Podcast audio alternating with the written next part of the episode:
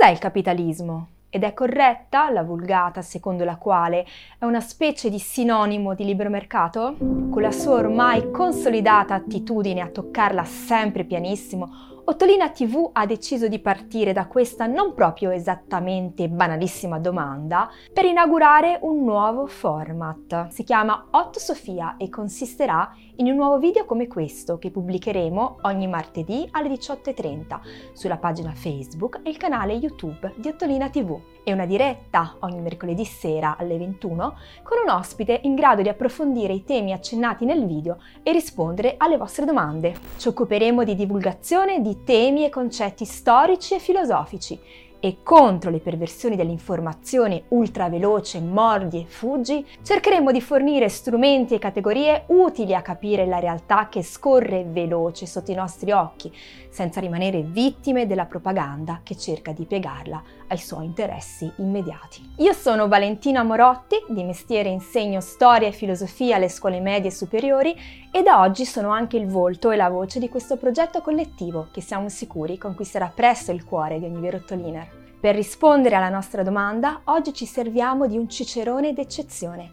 Si chiama Fernand Brodel ed è universalmente considerato uno dei più importanti storici dell'economia di tutti i tempi. È uno dei principali esponenti del gruppo di storici francesi noto come l'École des Annales, rivista e scuola storiografica che, all'idea di ricerca storica centrata sui singoli eventi, ha sostituito quella che è stata definita la nuova storia e che prevede il confronto costante e organico con altre discipline, dalla sociologia all'economia. Alla base della nuova storia una nuova visione del tempo e la lunga durata di Brodel, e cioè l'idea di concentrarsi sull'analisi di strutture ed elementi che permangono nel corso degli eventi in una prospettiva plurisecolare. La storiografia tradizionale, scrive Brodel in Storia e Scienze Sociali, interessata ai ritmi brevi del tempo, all'individuo, all'avvenimento, ci ha abituati da tempo al suo racconto frettoloso, concitato,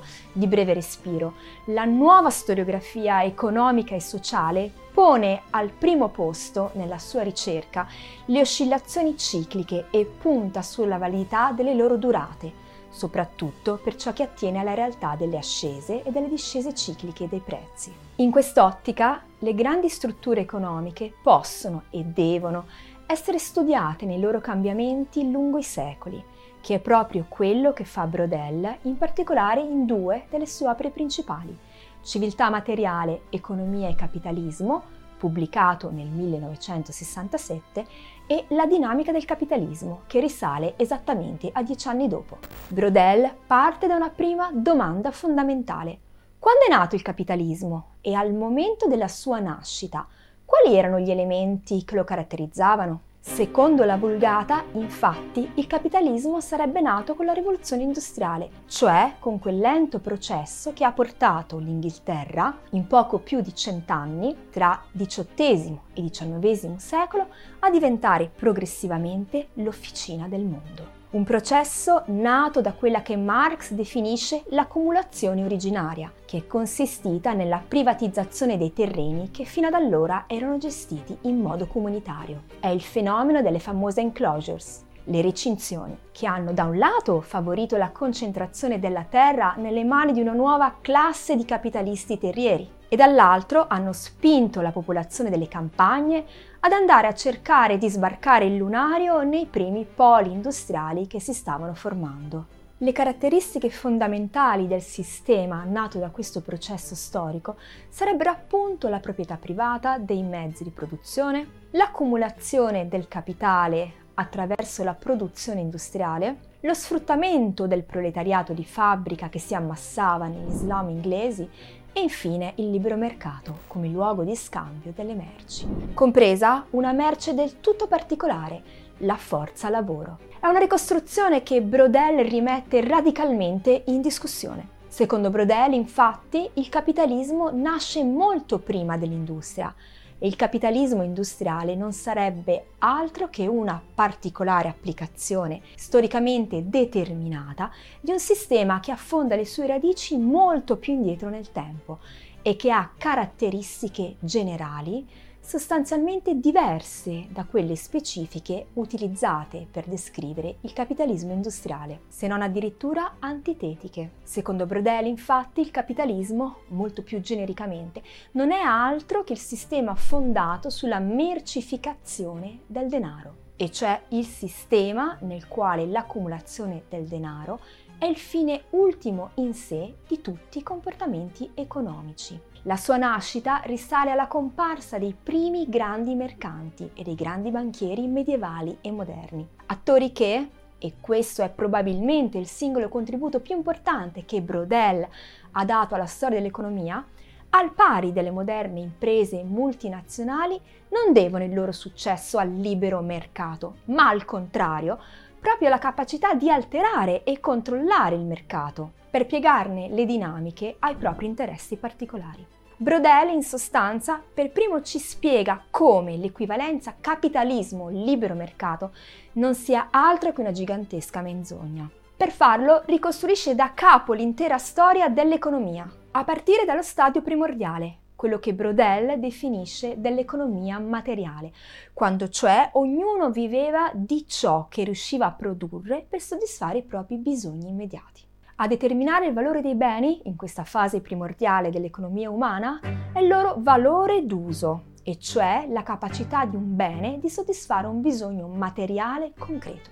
L'economia materiale è perdurata per secoli, nelle campagne europee agli albori dell'età moderna era la condizione della stragrande maggioranza della popolazione e alcune sacche si sono protratte ben oltre. Tuttavia, sin dall'antichità più remota, accanto all'economia materiale si è andato, sin da subito, sviluppando un altro piano, il piano del mercato.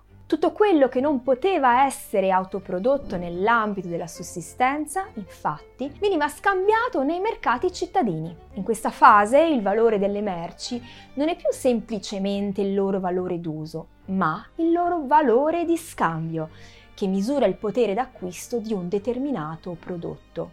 Quante zucchine mi servono per comprare un pollo? Quanti metri di seta mi servono per comprare una sciabola? Ecco, secondo la vulgata, sostanzialmente, siamo sempre a quel livello lì. L'unica cosa che sarebbe cambiata è che invece di scambiare direttamente le zucchine coi polli, passiamo per l'intermediazione del denaro e che oltre a scambiare zucchine con polli, siamo così evoluti che scambiamo anche telefonini di ultima generazione con auto ibride e microsatelliti con viaggi in aereo low cost. Brodel invece è convinto che la questione sia leggermente più complessa. Secondo Brodel, infatti, questo rapporto lineare tra produttori e consumatori a un certo punto si fa decisamente più articolato. E perché questo avvenga non bisognerà certo attendere il XIX secolo. La situazione infatti si sarebbe notevolmente complicata non appena al mercato del borgo si è cominciato ad affiancare un altro mercato molto più esteso e complesso, il commercio internazionale, che si realizza su scala mondiale e che introduce dinamiche del tutto nuove. Esistono due sistemi di scambio, scrive infatti Brodel nella dinamica del capitalismo. Uno rasenta il suolo, concorrenziale, quasi trasparente, e l'altro di alto livello, sofisticato, dominante. Questi due tipi di attività non sono regolati né dagli stessi meccanismi né dagli stessi agenti e non è al primo livello ma al secondo che si situa la sfera del capitalismo.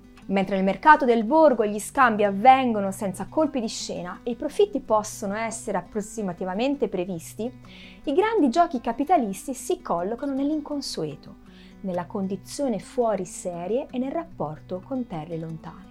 Protagonisti assoluti di questo nuovo stadio delle attività economiche umane sono i grandi commercianti e i banchieri, che però non fanno tutto da soli, sono sostenuti materialmente dal potere politico degli stati in via di formazione. Da una parte, scrive Brodel, c'è il gruppo di grossi commercianti che è totalmente distinto dai piccoli mercanti.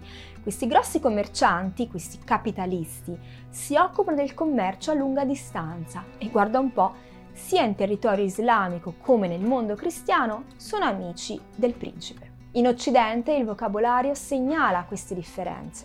In Italia vi è una grossa differenza fra il mercante a taglio e il negoziante. E anche in Inghilterra il tradesman non è il merchant, che nei porti inglesi si occupa soprattutto di esportazioni e di commercio a distanza. Le attività di questa nuova categoria di mercanti si concentrano in particolare nel mercato dei beni di lusso, nel quale riescono, grazie alla simmetria delle informazioni disponibili ai diversi attori, a conseguire profitti colossali su poche e grandissime transazioni, durante le quali, grazie alla protezione e al monopolio che viene loro conferito dal potere politico, sfruttano la possibilità di fare i margini di profitto che vogliono. Altro che libero mercato, quindi.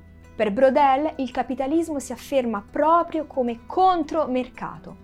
Come scrive sempre in La dinamica del capitalismo, infatti, mentre l'economia di mercato collega piccoli centri e città in misura sufficiente ad avviare una forma di organizzazione della produzione, a orientare e a pilotare il consumo, il capitalismo fa saltare il rapporto diretto e lineare tra il produttore e il consumatore. Tra la produzione e il consumo, continua Brodel, si frappongono così lunghe catene mercantili e più le catene si allungano e sono in grado di sottrarsi alle regole e ai controlli abituali, più il processo capitalista si delinea con chiarezza. A chiarire definitivamente la traiettoria dell'evoluzione capitalistica all'inizio del XVII secolo ci pensa la creazione della Compagnia olandese delle Indie orientali.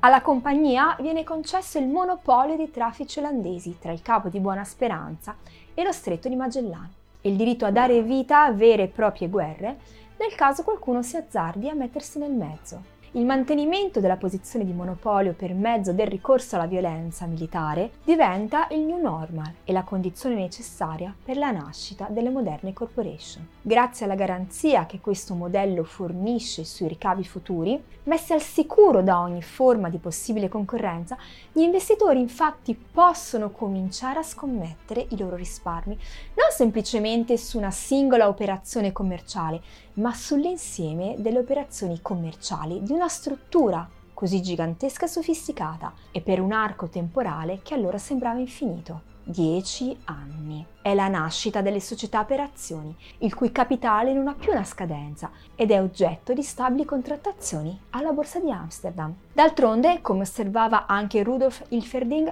la chiave del successo del mercato finanziario sta proprio qui, nella promessa di profitto futuro e la certezza che, investendo, non si rischierà di perdere più di quello investito inizialmente. Altro che capitale di rischio, altro che libero mercato. Nella lunga disamina di Brodel, la leggenda dell'equivalenza tra capitalismo e libero mercato viene letteralmente rovesciata. I capitalisti non sono altro che monopolisti che dominano, grazie alla forza politica e militare, coloro che operano nei mercati basati sulla concorrenza. Nel corso della storia poi il capitalismo si è spostato dal commercio all'industria e dai piani alti dei mercanti banchieri ai piani bassi della società nel suo insieme, determinando una trasformazione totale dei comportamenti e delle relazioni economiche tra le persone, non più dettate da bisogni e necessità, ma da pure logiche di accumulazione e di mercificazione. E da qui poi il passaggio alla fase odierna del capitalismo finanziario è stata quasi naturale,